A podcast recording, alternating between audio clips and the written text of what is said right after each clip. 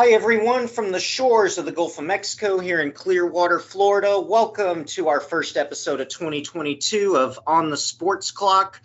I'm your host, Tyler Onstadt. Uh, today's show is special. The guy I'm interviewing is someone who I grew up watching coach the Southwest Missouri State and now Missouri State Bears. He was also the last men's basketball coach at Missouri State or Southwest Missouri State and the first of Missouri State due to the name change of the university in 2005. I have very fond memories of watching this guy lead the Bears for nine years, which included four NIT appearances. He also previously was the head coach at Oral Roberts University and most recently Southern Illinois University. He also spent time working under Bill Self at Oral Roberts and the University of Kansas. He's now an advisor to the head coach at Oklahoma State. It is my pleasure to welcome on Coach Barry Henson. Coach, uh, how are things going? And I have to ask, being a Midwest guy from Willard, Missouri, and now living in Florida, is the barbecue still as good in the Midwest? And I'm sure it is much better than the fake barbecue we have down here. Well, I, I would agree with that. Uh, the uh, the people in the uh, on the East Coast they don't really know what barbecue is. First of all, it's great to be on the show. Thank you. Or on the podcast, I guess. And uh, second thing is, there's always great barbecue in the Midwest, and Oklahoma certainly the home of Oklahoma Joe's, is uh, it's we've got quite a few tasty spots around here. Absolutely. And I have to ask you too. So, uh, my mom was reminding me the other day, she used to work at Downtown Barbecue in Willard, Missouri, and she said you were out there on a recruiting visit. Uh, they were hosting a tournament. I, I believe it's the Tri State Classic or Four State Classic. And, and, one of the recruits that I ended up, I ended up going to Missouri State, uh, was playing there, and she said you actually came into the restaurant and um, sounded like you had a good time there or enjoyed the barbecue. Uh, not sure if you remember that or not, but downtown barbecue that was my spot growing up. I tell you, Tyler, uh, I, I, have a I have a line that I've always used, and it's the worst barbecue I ever had was sensational. So I'm, I'm a big barbecue guy, and, and I always enjoy my time. The only problem that I have with barbecue places, if you have cloth napkins and it's not a hand towel, I'm probably not going to eat at those places. So uh, I'm more of a uh, butcher paper paper towel kind of guy, or if you have hand towels, you just go to a whole nother different level. Absolutely. I, I hear you on that. And, and like I said, we could talk for an hour on this podcast and make it all about barbecue, I'm sure. But I want to get into uh, your coaching career. Obviously, you've been very successful. And I just have very fond memories of watching you coach. And, and you know, you brought in guys who become close friends of mine, like Trevor Fisher, who was my uh, director of basketball operations I worked under as a manager when I worked under Paul Lusk. And, and uh, Anthony Shavies uh, has become a really close friend of mine. So, want to talk about all that and and want to go back though talk to me a little bit about how you got into coaching and your story as you uh, progressed in your coaching career.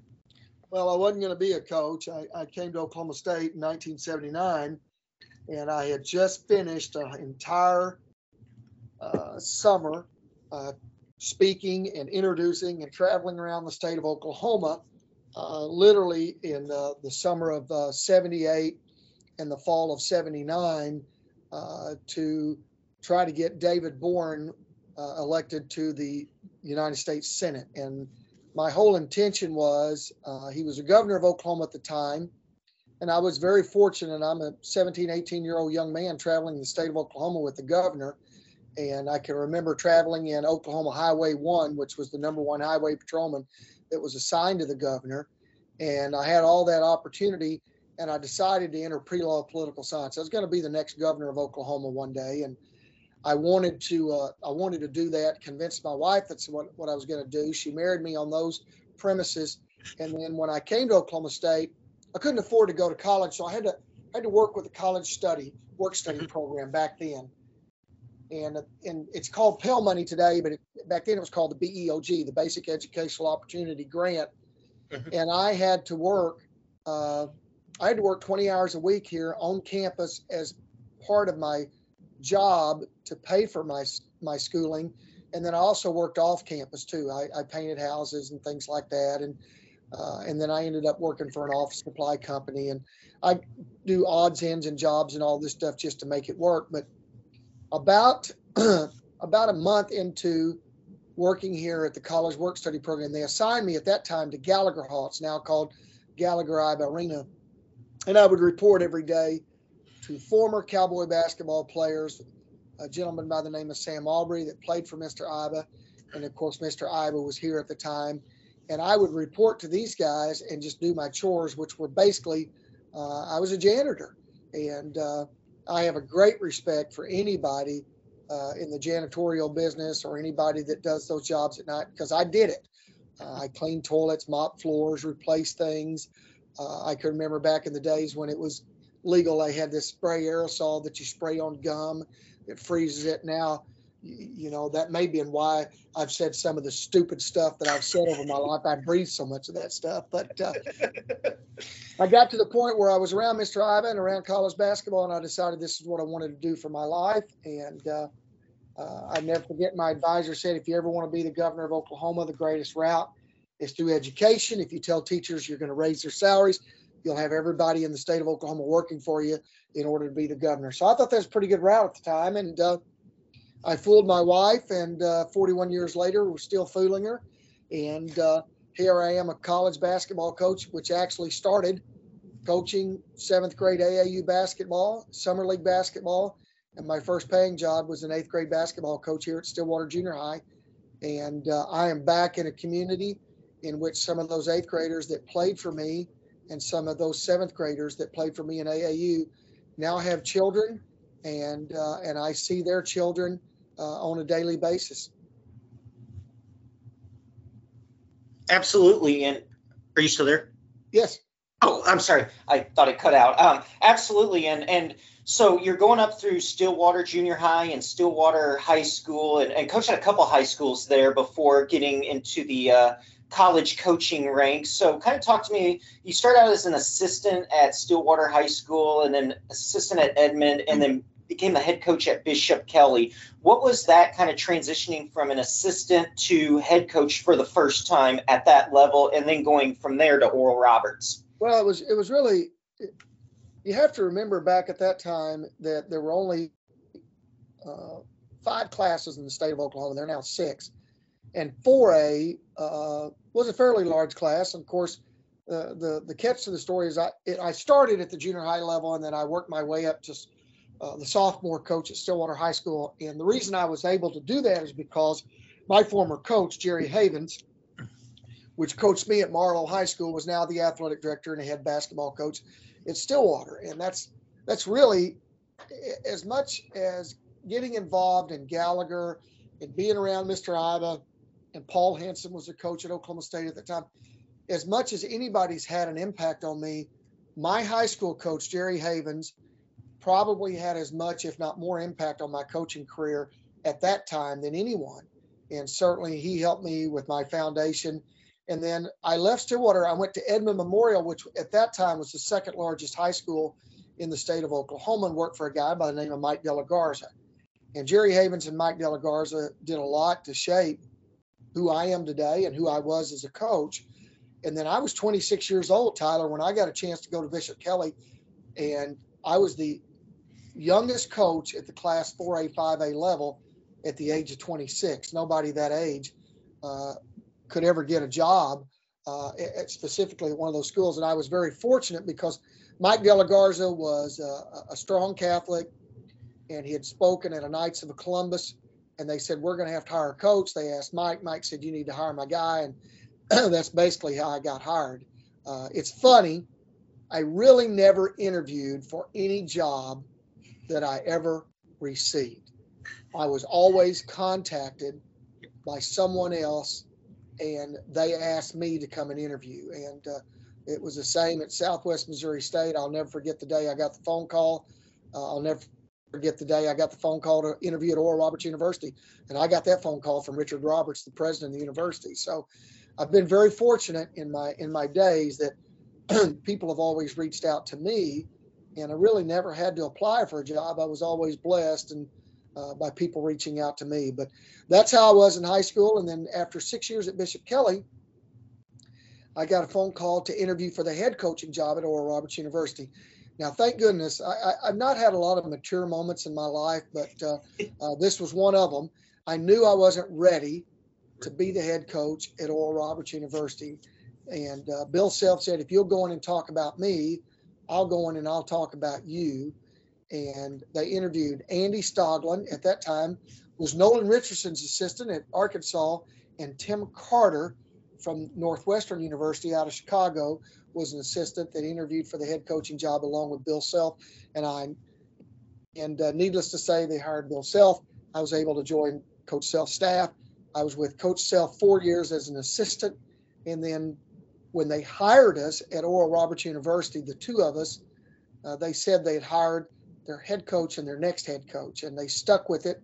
And uh, President Roberts hired me after four years being Bill Self's assistant. Uh, I was the head coach at Oral Roberts University for two years. And then on a Sunday afternoon, a security guard came up to my house because at that time you lived on campus at Oral Roberts. And a security guard drove up and said, uh, a, a, guy by the name of Bill Rowell uh, is calling you uh, and trying to get a hold of you, uh, wants to talk to you about the job at Southwest Missouri State. So I called Bill Rowell, which he quickly informed me it was Rowe. yep. And uh, I talked to Bill Rowe, and he said, uh, I know this is short notice, but uh, can you interview on Tuesday? And uh, my wife and I both uh, drove to Springfield, Missouri. Uh, we interviewed with Bill Rowe, and I can remember that Ed Pinegar was there. rest in peace. What a great man. What yes. a great, what a great blessing he was to that university. Greg Onstott was there. I believe Brett Dunn was there, or Brent Dunn. uh, and I can't remember, but there were a couple other boosters. But uh, I remember the interview, and then of course I got home, and I may have interviewed on a Monday, and they called me on a Tuesday. That may have been what it was, and uh, they offered me the job. And I can remember Steve uh, was going to do a banquet uh, after their Sweet 16 run, and they asked me to come up at that time for the banquet. And I knew uh, at that time what a great place it was and what an unbelievable spirit about that community. And of course, I'll never forget what Bill Self said, and it's so true. He said, It's the worst time ever to take that job. But he said, You have to take that job.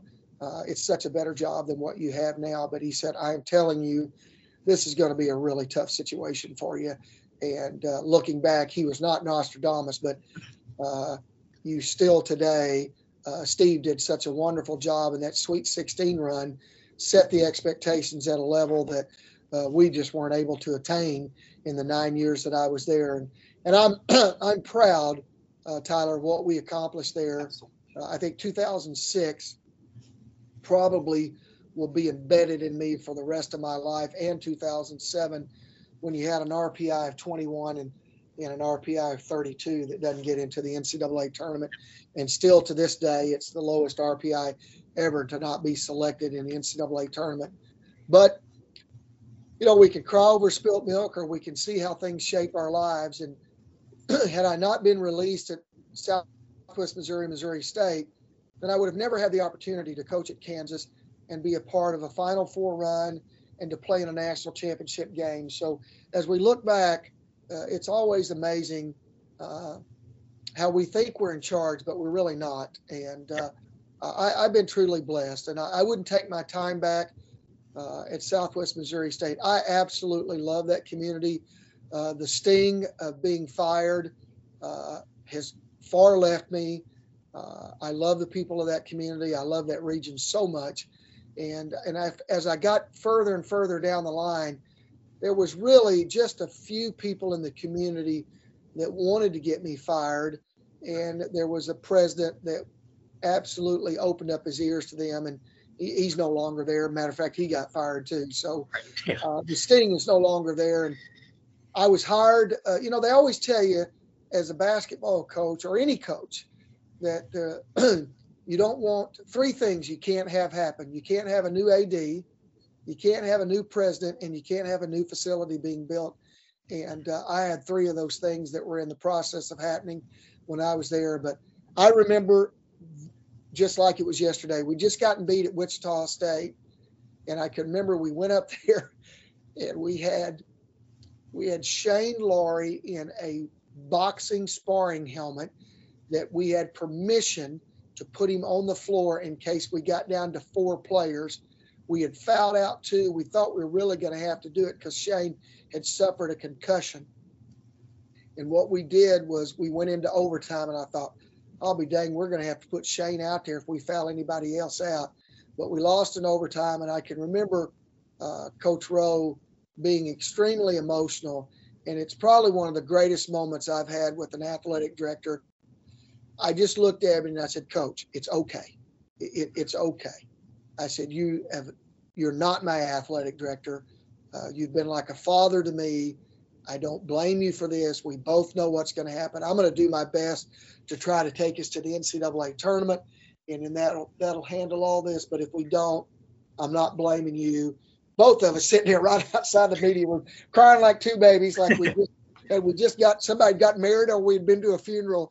And uh, I'll never forget. It's one of the greatest moments of my life with an athletic director because it got to that point in nine years he wasn't my athletic director. Uh, he was a dear friend. He was a true mentor, and uh, I love him. Uh, I love him as much as I love my father, and uh, uh, he was such a father figure to me. So, uh, the nine years that I spent there, some of the greatest friends, and I still have them today. Marty Prather, I still eat at Domino's just because of him. Uh, the Thompson family, the entire Thompson family, every one of them were so good to me while I was there, and and I made lifelong friends. And Bill Pitt today still will reach out to me, and uh, we'll talk. John Brinkman's the craziest sucker I think I've ever known in my life. Uh, he's running for Senate now too. Yeah, and, and that just uh, well, if he's crazy, that's where he needs to be. He needs to be in politics. But uh, lifelong friends, and uh, probably one of the greatest preachers I've ever had, Dr. John Marshall there at Second Baptist Church. Uh, the community was so good. Uh, we moved my mother and father there. My father died in Springfield, and my mother died uh, uh literally six months after moving for Springfield. So uh, it's just uh, a really great area, and the people of Southwest Missouri still to this day mean so much to me. And you know, we go back now, and we feel like it's home. Absolutely, and and kind of going back there too. So your first game back at Missouri State, I was that was my second year as a manager there, and and uh, it was my job to go out and meet the team bus to let the visitors in, and you know we would take turns doing that. And I said, I told uh, Sam McMahon, who was the director of basketball operations at the time, I said I want to be there to greet Coach Henson and the Salukis when they come here. And I remember. Um, opening that door and seeing you walk and just seeing you, you know, kind of take it all in and shaking your hand and and and just saying, you know, welcome back, you know, Coach Henson. And then you all are warming up. I'm setting up the clock and everything. And and you looked at me and you said, Coach Rowe is coming in uh, to watch shoot around. Uh, can you go let him in? And at that point, Coach Rowe had already texted me that he was coming in, or Sam had texted me. And and just to just to be there for that moment, I was, I guess I could say I was the first person to to that you saw coming into the building, but it, it, meant a lot to me and the Springfield community having you having you come home like that. And and even though um, you all lost the game, it was just a very um, for for those of us that grew up Bears fans, it was a very emotional and very uh, kind of bittersweet type of day. It was a very emotional day. I remember that day uh, vividly, and uh, I was scared to death because I didn't know. I really didn't know how I would be received I was I was scared to death. Mark Fisher kept telling me, "Oh, shut up." Said, "Mark, if Mark could have hit me, he'd probably hit me." But he said, "You have no idea how these people love you in this community." And uh, after being at Kansas for four years, uh, being removed, so almost five years removed, uh, coming back into that facility, it was uh, it was an emotional game, and quite frankly, probably the emotion Paul did such a great job and his staff did such a great job. But I couldn't coach that game because all my mind was spinning 100 miles an hour. But uh, I got my mind collected because uh, after that we pretty much uh, we pretty much uh, did a pretty good job there when we came to Southwest Missouri. So uh, yeah. I think at one time we won nine games in a row. But uh, it yeah. was for me to tell you that game wasn't circled on the calendar, I'd be a liar. and I went through the same thing, Coach. I was actually thinking, so you know, I, I worked three years under Paul, and then I worked a year under Kelly Harper as, on the women's side, and then um, I got offered the opportunity to go up to Loyola Chicago and uh, work under Sheryl Swoopes for a year.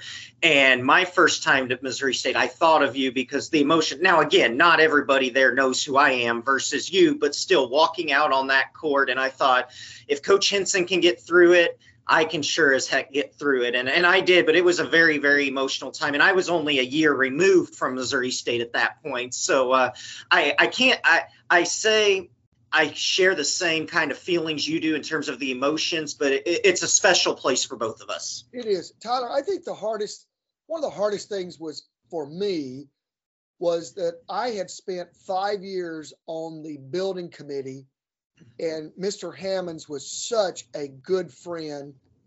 And I, I, I still to this day tell the story. Every time we'd take a trip, he'd call me and he said, "You want to you want to get on the mule today and go here or there, and we're going to go look at this property." And he would call, and he called his plane the mule. And uh, I, and I just to be on that committee and to help with the design and go through the everything and to not being able to coach and knowing that we were going to get to play Arkansas to open up the building because the reason we were going to play Arkansas is because of Bill Rowe and myself because we had to move a football game of all things and we coach Rowe was so great at finagling uh, I, I, get I, I, get kidded all the time but he's he, he would kid me and I'd kid him that we both still had our fourth grade milk money but uh, one of the things that Coach Rowe did when K State wanted us to move the game to help with Auburn, uh, Auburn and Arkansas, whatever, but Arkansas and Auburn and K State were all involved in this deal. But we ended up getting Arkansas involved in the opening game. And, uh, you know, to just have that taken away at that time, it was just, it was just such a hard time. And, and then you know, of all things, the hardest thing was the hardest thing without question was having to leave the community in which I raised my youngest daughter, a graduate of Glendale High School and a graduate of Missouri State University, and to leave my church, to leave my community, to leave my school, and to leave the faculty uh, and the coaches that I had the opportunity to be around for nine years. That was there was so much tied into that. So, yeah, it, there was a lot of emotion. And uh, coming down that tunnel and seeing that new facility, and of course, walking in. And my first thing was, if you remember right, uh, you escorted me into Hammonds because I had to go back in yes. there. And uh, I was the last coach to ever coach a game in there.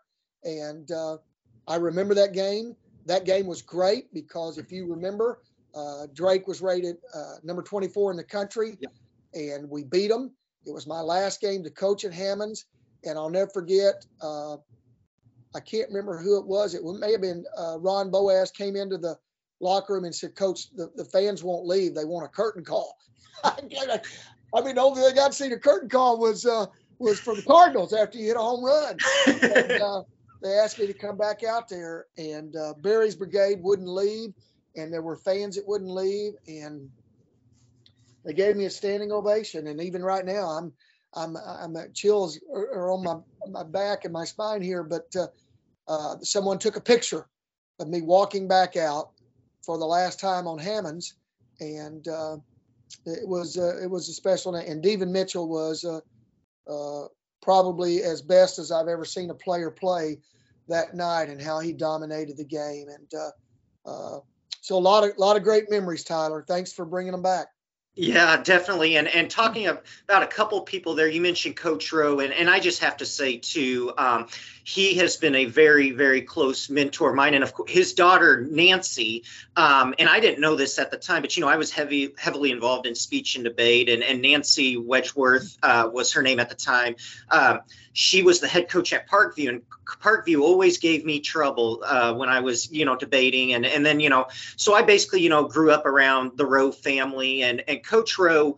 Uh, when I graduated, I did not tell Coach Rowe that I was having a graduation party until like the day of, and I invited Keith Gunn, who I was working under Keith at the time uh, as the video coordinator, and Keith Gunn, Paul Evans, and Coach Rowe, despite not knowing till the day of, drove out to Willard to be at my graduation party, and and it just meant the world to me. And I'll always have a special place for people like that. And and I remember you mentioned Ron Boaz too.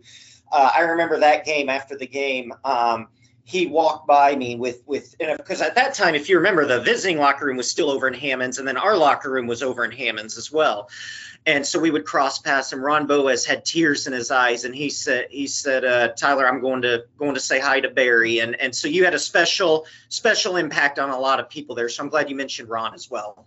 Well, they were just there were so many people that you know.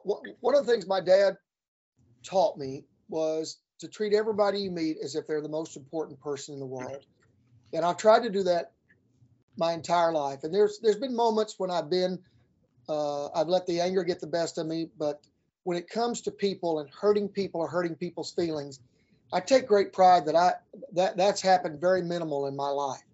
And uh, I, I'm I'm a people person, and I always have been, always will be, and really I, I, really care about people. I'm an emotional guy. I always have been. I shoot. I would shoot. I would speak at I would speak at booster luncheons and get emotional about how our guys would play or tear up. And uh, I'm the guy that the last 15 minutes of Marley and me has to have a box of Kleenexes, you know. So I just I'm that guy, but I'm not going to apologize. That's who I am, and I've always been that person. And uh, you know, there was just such uh, a great connection because Tyler, you don't get to spend nine years anywhere anymore in this profession.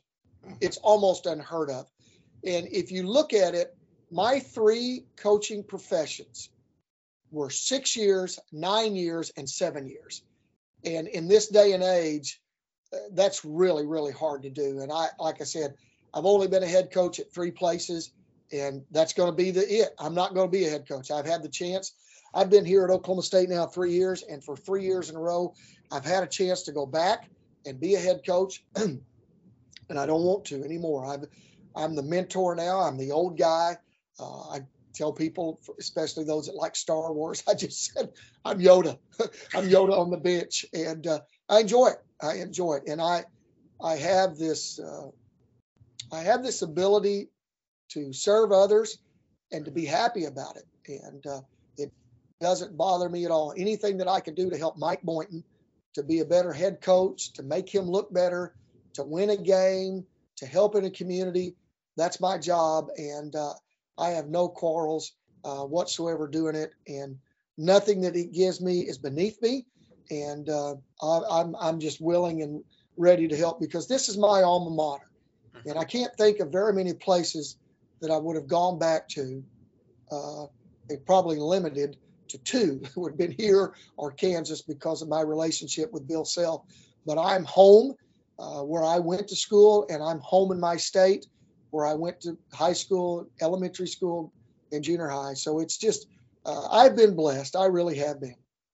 And and another thing too, Coach, I want to point out for our listeners is, I mean, you had you've had success as a head coach. You know, you had the the NIT appearances, and and arguably should have been in the NCAA tournament. Obviously, I, I remember that. You know, very. I remember sitting there watching, and when that last bracket popped up, and and you know, didn't get in, my heart just sank, and um, you know should have been in but you graduated your players. I believe it was a 90 was it 46 of 48 and please if i'm wrong uh, re, uh correct well, me but 46 of 48 it was, it was 49 out of 52 yep. And then later one of them that didn't graduate came back and graduated. So now to make us 50 of 52 uh, we had a young man playing overseas at the time mike wallace and Mike was uh, would have been 51, and I don't know if Mike ended up finishing getting his degree uh, or not. And then we had another young man that would not have received his degree if the Lord Himself would have come back. So we were not going to ever be hundred uh, percent, but uh, we were. We ended up being 50, uh, 52, and I say 50, 49 under my direction, but Joe Bell Hopper uh, made sure that number 50 got through. So 50 of 52, pretty good for our guys at the time. And it's funny that you bring that up because Tyler, in all honesty, that when they contacted me about Southern Illinois University, uh, they were 342nd out of 347 schools academically at that time. And there were five, uh, there were only five schools below us and I can remember one of our administrators when we met with the NCAA, he said, this is appalling. And uh, one of the reasons I was able to get that job was because of uh, the reputation that we had with graduating our players. And we were, uh, for those and that are listening to the podcast, we were uh, literally at that time called APR points, three points away from receiving the death penalty at Southern Illinois University. And uh, we were we were supposed to get to 800 and we were hovering uh, the year before we got there we are like 764 on a flotating or a, a rotating average. And uh, we couldn't make a mistake could not make a mistake no make no, no mistakes. I remember Mario Moccia the athletic director asked 199.5 will they round up? And without hesitation they go nope and wow. uh, so we knew it was real. And uh, the first two years at southern illinois university all we did was worry about academics. We couldn't even focus on basketball because if we knew we would receive the death penalty. And uh, we had already had a contingency plan uh, to play uh, 12 walk-ons, so we wouldn't lose lose everybody uh, if they were going to put us uh, on probation, and we would play 12 walk-ons and go 0 and 30, and then come back the next year and redshirt all those guys. In this day and age, that would have never happened because everybody would have gone into the portal. So right. the first three years at Southern Illinois University, which uh, we had losing records all three of those years, uh, we were just paying the pauper uh, for what happened academically, and it was really hard. And it was really a hard time on me because I, I'd only had as a, as a head coach, I'd only had one losing season. And if you remember, that was when Scott Brakebill broke his arm, and he was our best player. And we played through the Valley.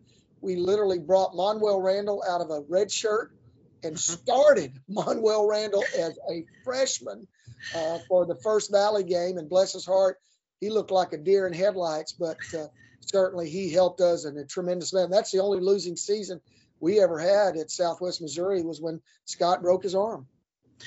Yeah, and you you bring up um, you brought up again the the academic situation there at SIU, and and I like to keep my my podcast very positive, um, but I want to bring up, and the only reason I'm bringing this up is because my the purpose of my podcast is to inspire, and I was personally very inspired. You know, when you were at Southern Illinois, you made some news over a post game press conference, and and I, you know, again trying to stay positive but there was a line in there that you said where you know if you lose your job you have to look at your family and say you're going to be okay. And i just think you know hearing that from you and and somebody who you know is inspiring um, you know when i lost my job at loyola i looked at my family and said you know i'm going to be okay and i was. And and so i just think a lot of good can come out of situations that maybe are what we call temporary inconveniences at the time well, I mean, you brought up Anthony and uh, Trevor earlier on, and they would be able to tell you that we talked about that all the time as a team. We would say, you know, you think this is hard right now. Wait, wait until you lose your job. Mm-hmm. Wait until you've gone to work for 27 years in a row, and you're sitting there and you're having to look at your daughter, which is at Glendale High School, or actually at that time at Missouri State, and your wife, and you're having to look at them and just say, "Hey, it's going to be okay. I don't have a job, but it's going to be okay."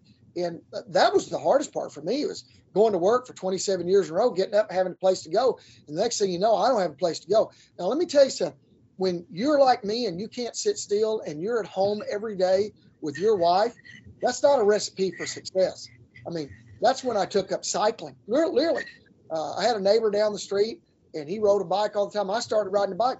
Well, you know, for for lack of, of things to do, I just get on a bike, start riding. Well, sure enough, I'm riding 50 miles a day. And I'm like, I mean, because I don't have anything else to do except Wednesdays. Wednesday was grocery ad day, and I'd go to about seven grocery stores because I had a game plan of where, you know, pork and beans were four for a dollar, or Del Monte Blue Lake green beans were on sale, and I'd go over to a, a price cutter or whatever and get something here or there, and then, but you know, it was just that's the only thing I had to do. Thank goodness I got hired on at Kansas in October, or I would have probably. Uh, uh, I would have been on a segment of 48 hours with my wife. One of us would have been being interviewed for killing each other. yeah, yeah, and and and the only reason, Coach, I brought that up too was, you know, if anybody's listening and you're in a situation where something something negative has happened, you know, it's gonna be okay, and and that, you know, I think we sports can teach people a lot of life lessons. You know, we talked about your graduation rate success. You know, these are these are players you had who, you know, can look back and say, you know, yeah, I played at uh, Southern Illinois or Missouri State or Oral Roberts, and I played in front of a sold out crowd of, you know, at, at Bradley where you know they're serving beer on that alcohol, you know, where they serve alcohol on that ice rink court they've got, you know. but really, that degree they're going to have is what's going to stick within the rest of their life, and and what they got taught by a coach is what they're going to experience the rest of their life. So I just think it's really inspiring. And and looking back on your track record, when wins you know, obviously great, they're there, but what you did, and, and I know, you know, Trevor Fisher means a lot, or you mean a lot to, to Coach Fisher, and and just so proud of him and his career, and, and Anthony Shavies, and I could go down the list. And um, so, as a SMS fan, just appreciate all, all you've done uh, for that university and, and all the stops you've been at. Well, I appreciate that. I've been uh, like I said, I go back. I think that the, the, the, typical line that has been said today repeatedly over and over is I've been blessed. And, uh, you know, and I thought when I had that rant at Southern Illinois that my career was probably coming to an end. and I'll never forget what Bill Self said. He, he called me and he said, this would be the, this would be the best thing that ever happened to you. And uh, I think he's right because I think it, uh, what happened was it showed everybody the passion that I had uh, for my job and for my players. And, you know, the great thing about Southern Illinois in that area, that's an old coal mining area. Yep. It's blue collar and my kind of people, and uh, just hard working people. And Jackson County is the poorest county of 102 counties in the state of Illinois. It's the poorest county, and people in that community they just know how to work, and they're people. And uh, and I, I just absolutely love it. And I never forget we came back in for the very next game after that rant and they gave a standing ovation to our crowd and to to me when we came out of the tunnel. And and I just said, you know, this is this is where I need to be, mm-hmm. and uh, it's another community that uh, you know it was very it was different than Springfield uh, because uh, it, the, the the socioeconomic status of that county uh, versus Greene County was so much uh, economically was so much lower, but the the people there had were used to just kind of hard times. Coal industry was uh, obviously during the uh, uh, the elections and all that stuff. It was really a high topic, and and uh, people had lost their jobs. Communities that were booming at one time were no longer, and uh, it just really hard nosed, tough people. And if you look at their runs through the years where they were really good, uh, back when Bruce Weber and Chris Painter, uh, I mean Matt Painter and Chris Lowery, those three guys there, and even Coach Herrin, they just kind of personified those teams and how they hard they played and all these things. And and I still uh, I stick by uh, what we did. Our last four years, Tyler, Southern Illinois, we were fourth, third, second, third, mm-hmm. and we went from tenth when we got there uh, to fourth, third, second, third, and I I still stick with what we did and what we accomplished there why we were there. Absolutely, and um, kind of talking too. I know you're at Oklahoma State now, and uh, want to talk a little bit about that where we get into before we get into our last segment, which is Tyler's five.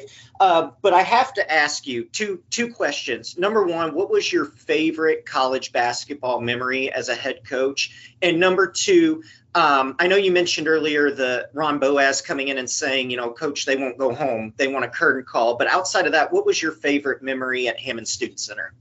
Well, let's since we're we're kind of reminiscing with Southwest Missouri State, I think we have to.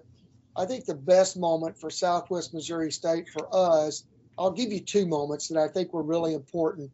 Uh, we were down 21 in a semifinal game to Southern Illinois, 17 at half, 21 in the first half, and it ended up being 17 at halftime. And Nathan Ballou hit a layup, I think, with around 40 seconds to take the lead of that game. And that was probably one of the best games I've been a part of. Uh, you know, while we were at uh, Missouri State and Southwest Missouri State, I think we played in three championship games, and uh, uh, I can remember getting beat by Northern Iowa in double overtime on a really bad push-in call on Tamar Macklin, and that uh, that will never I'll never forget that call. Anthony uh, Shavies had hit a three in the corner right in front of our bench, and they called a push off on Tamar, which was just a really, really bad call. If we hit that three, we win the ball game. Uh, I think we go up five at the time, but uh, but I think uh, that that had to be. But I, I think one of the what people don't know is when in 2006, when we got shunned by the NCAA, of all things, we had to play Stanford in the first round of the NIT. But thank goodness we were at Hammons and I didn't know what I was going to do because we were all walking around like uh, uh, what's the show now that the dead people I don't watch it, but uh, the dead people are walking all over. Uh, but anyway, we were a bunch of dead people walking around, mummies and stuff, and uh, uh, I didn't know what I was going to do to get these guys ready.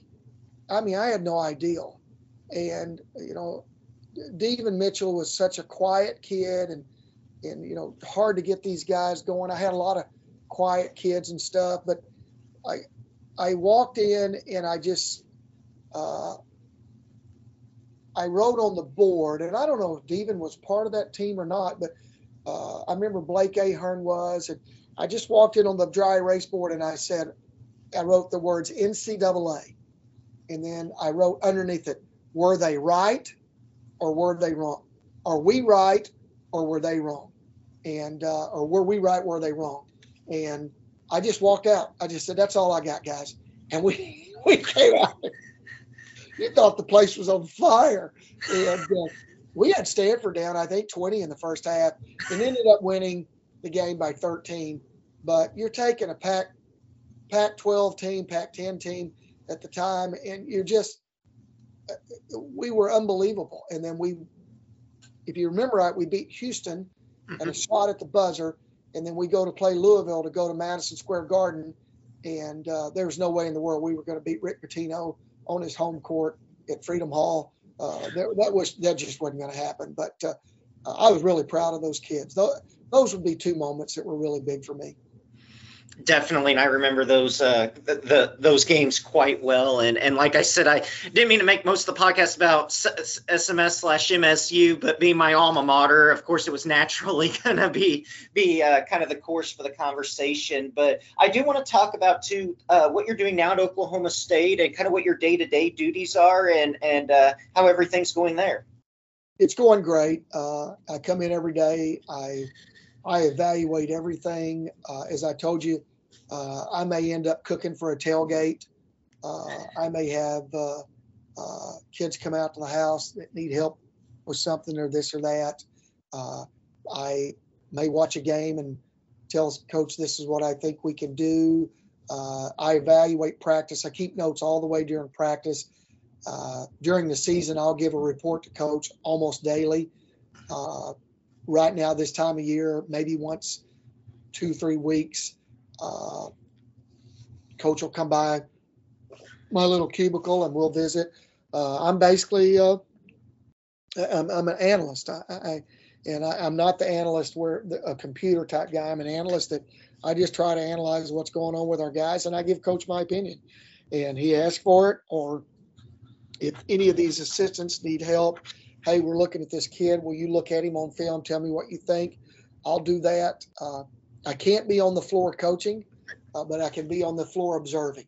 And uh, I can't go on the road recruiting, uh, but I can certainly, when recruits come in, uh, I can be here for the official visits and uh, the unofficials and be around the parents and help as much as I can.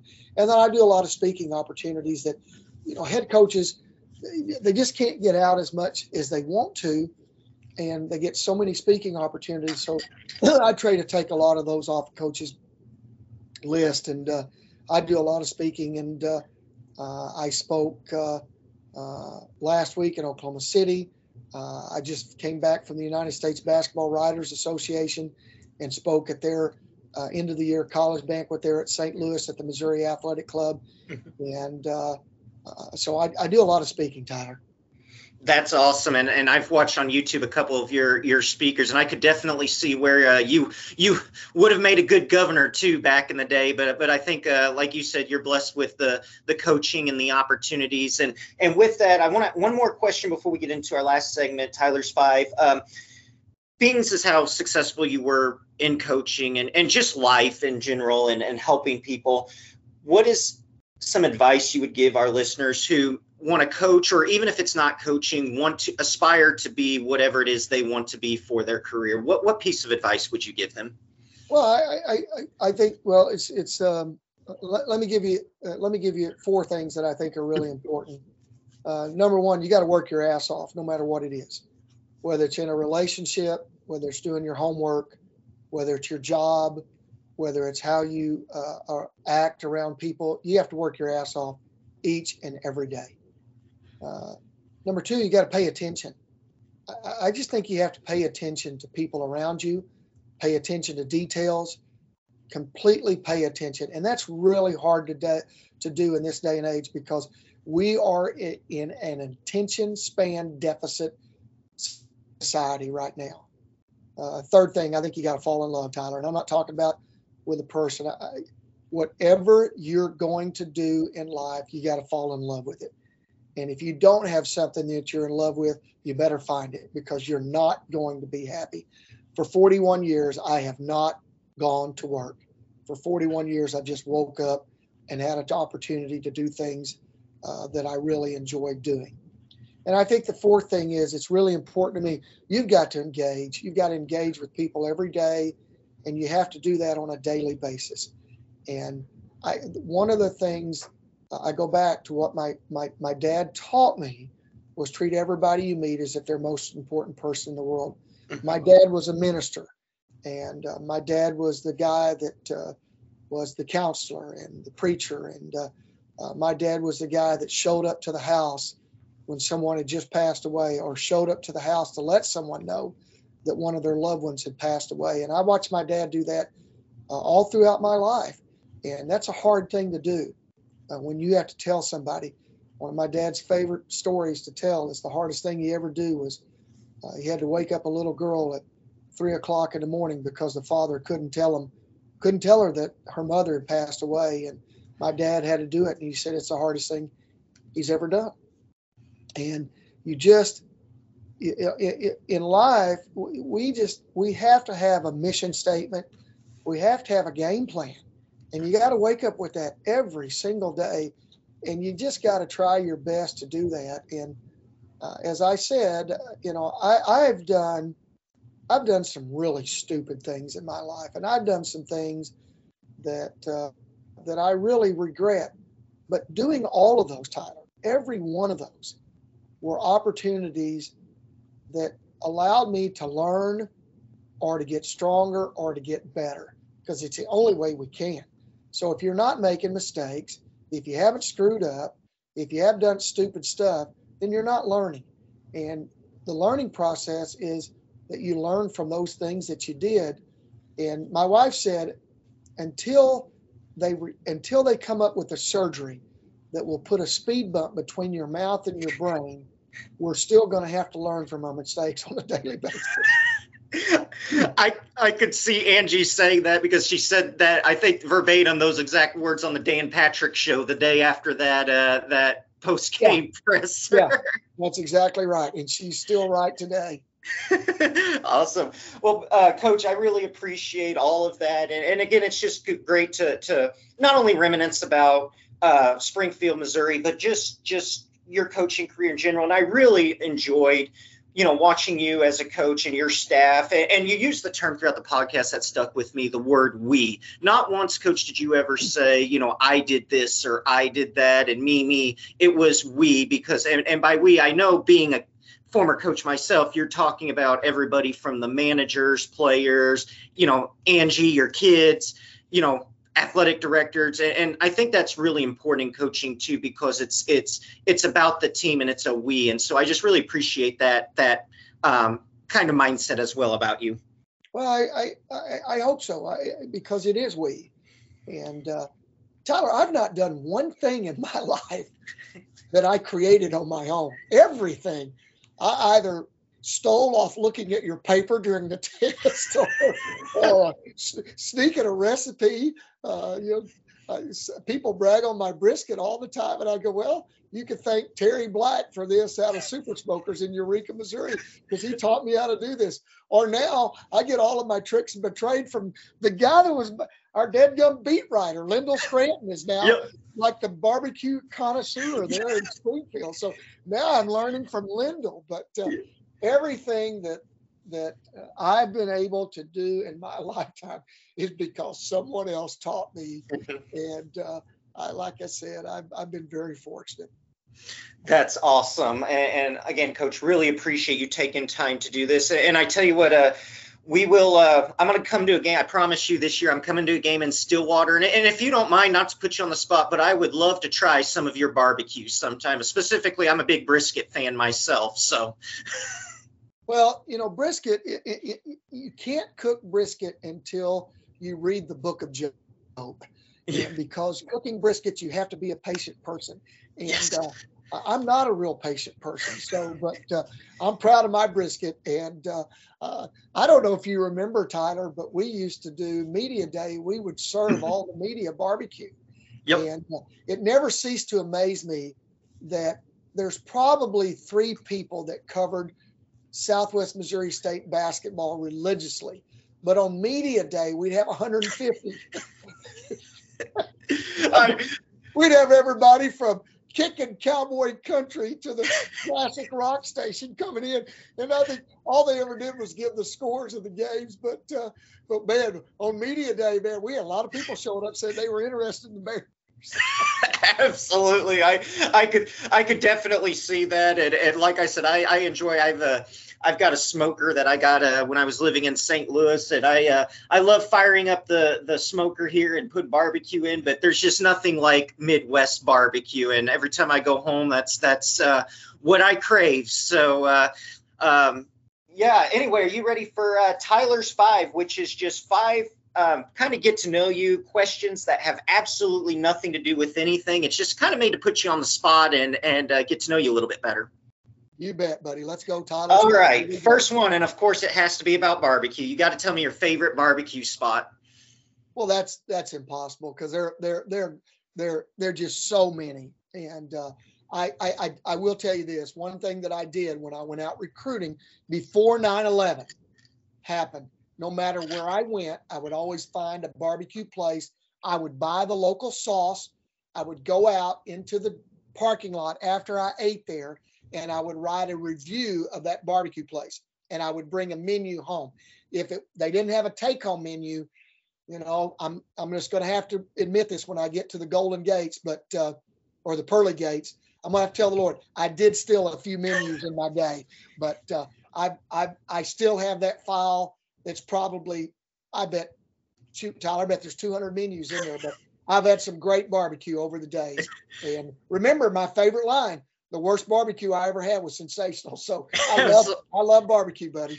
Absolutely. And you'll love this story talking about traveling. So, you know, I do a lot of traveling and every time I go, I don't take the menus coach, but, uh, and you can ask my parents, um, they've got barbecue sauces at their house from from Christmas that I could not fit in my checked-in bag. I will go to uh, like when I lived in St. Louis. I love the Schnucks brand barbecue sauce, and I bet Coach I bought 25 bottles of their barbecue sauce to bring back to Florida. So uh, even though it's not menus, I uh, sure do fly down a lot of barbecue sauce to Florida from places I'm traveling. well, one thing one thing Florida's got, and I, I, know they've got this because up in the northern part of Florida, they've got Sonny's Barbecue, and Sonny's yes. Barbecue is pretty doggone good. Yes. And Dickey's is starting to get into the areas, so you, you're you're the, the Florida people are uh, the, the rescue is coming. Just hang yes. on and be patient. Yes, we've got a Sonny's about two miles. I, I live in Clearwater. Uh, we got a Sonny's about two miles north that I frequent. So uh, I'm glad. Uh, I'm glad that you give them the vote of confidence. Maybe it's not fake after all. Uh, second question: If you could vacation for a week in one place, Coach, where would it be? uh, anywhere in the United States. I'm not foreign, I'm not a foreign traveler. And, and here's the funny thing, Tyler. I'm a bad, bad vacationer. I don't do vacations very well. Uh, I, I can't sit still. I've always got something going on. So, if all honesty, to answer your question, if I could just spend at my house for a week and do whatever I want, that'd be the greatest vacation for me and the worst vacation for my wife. But, uh, I, you know, after all of those years of traveling and recruiting and being on the road, it just got to a point where you didn't want to travel anymore. I'll tell you how much I traveled. I just told this story yesterday. I am a titanium lifetime member of Marriott. I do not have to stay in another Marriott hotel my entire life and I'll still be a lifetime member. And I checked my points a couple of weeks ago because my wife wanted to use a room. I have 1.5 million Marriott reward points. Wow. Oh, I'm not, it, well, it just tells you I'd stay and get these but I never go use them. So I'm a bad vacationer, buddy. I need to I need to get on your schedule because I uh, I fly. I've been in New York City the last like four weeks. You know, I fly home. I play hockey part time, or I say part time. It's like a beer league. You know, here in Clearwater, and, and just started playing about four months ago. So I'll fly back for my hockey games and fly back to New York City and it's like that i'm like you know i practically live on a plane so i need to get on your i need to get your mindset and learn to stay home third question thick or thin crust pizza Oh, thin. At this, at my age, no question, thin. I don't need anything thicker on my plate because I've got the thicker in the body. So uh, I'm a thin, and, I'm a thin guy. I'm a thin and crispy guy. Uh, Marty knows it's going to be. Uh, and for those that don't know who Marty Prather, Marty Prather is probably one of the most famous guys at a baseball stadium of all time. They call him Marty the Sign Man, and uh, you can watch any Cardinal broadcast and see him holding up signs, and he's probably the wittiest person I've ever been around. But I'm a I'm a thin pizza guy. Yeah, and it's funny you bring up Marty. I, you know, I know Marty, of course, and uh, when I was living in Chicago and working security for the Cubs, you'll laugh at this. So, uh, you know, there, there's a rule at Wrigley Field. Um, you know, you can't obstruct views of fans. And one of my supervisors comes over and says, "There's going to be a guy who's in your section. Um, his name's Marty. They call him the sign guy." And I said, uh, they, they said, um, you know, he kind of let him do his thing. That's what he's known for. And I said, I know Marty. I said, I've known Marty probably probably longer than you've been working here at Wrigley Field. And they're like, well, how do you know him? And I told them the whole story. And I'm like, yeah, I'm very familiar with Marty. He's a great guy, and uh, uh, his chains make a very good pizza down there for sure. Well, you could do a whole podcast on Wrigley Field and Chicago pizza. I know that. And then Cubby Bears right across the street was owned yeah. by a Southern Illinois University uh, alum and a really good booster of the program. Oh wow! Okay, I did not know that. That's that's good to know. I, I spent most of my time at Murphy's bleachers behind center field, uh, but I'll definitely uh, definitely go in there and support that uh, the Saluki alum there next time I'm back in Chicago. And with Chicago, uh, you, you, could just go ahead and go to Portillo's for me because I am a uh, I am a Portillo's alumnus. Oh, that is awesome! I will definitely do that, I'll I'll, uh, I'll text you a picture of my sandwich when I'm there. make you make you jealous. Fourth question: favorite movie, Coach? Oh, I I think it, it would have to be Field of Dreams. I just absolutely loved it. I have you loved it. Loved have it, you been to it. Field of Dreams? I have not. Uh, Mark Stillwell has been there. Uh, Mark Stillwell was my sports information director for years at uh, Southwest Missouri State, Missouri State, and brought me back uh, a baseball from there and the field. And of course, when the baseball team, when the Major League Baseball had the field there uh, or the first game, uh, I cried like a baby. So, uh, but I would have to say, of all all my movies, uh, and you know, I, I, I loved Hoosiers, but mm-hmm. Field of Dreams was my probably my favorite movie. That's great. You definitely have to get up to Dyersville. Uh, that it, it's just a neat atmosphere up there, and it's one of those where um, I, I, think the most touching moment for me when I was there was was being able to play catch with my dad and and being able to just kind of share that bond. It brought back you know emotions of watching the movie. So definitely a place uh, you you need to visit. Despite you know, and you can even use your Marriott rewards members. I'm sure there's a Marriott somewhere around there. Last question, Coach, and I'll let you go. Uh, favorite band.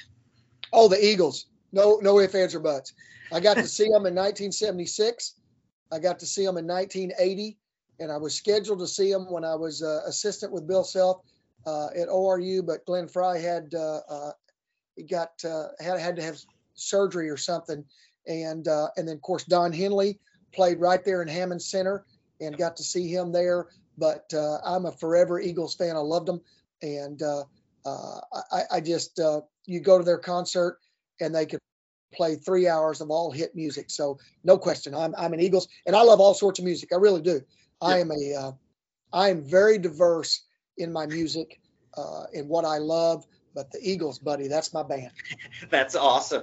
Coach Barry Hinson, thank you so much. Uh, please tell the family hello and and uh, really again just enjoyed our conversation and and really admire what you've done in your coaching career and, and how you've been a big influence on a lot of people, and, and including myself. And uh, uh, looking forward to getting to Stillwater and hopefully maybe catching up and having some barbecue when I'm down there. That sounds great, Tyler. Thank you, and hi to your family as well. And uh, I I send some of that Florida weather, the warm weather, not the hurricane weather, to Oklahoma. But thank you. God bless you, buddy. I appreciate you. Thank you, Coach. Coach Barry Hinson.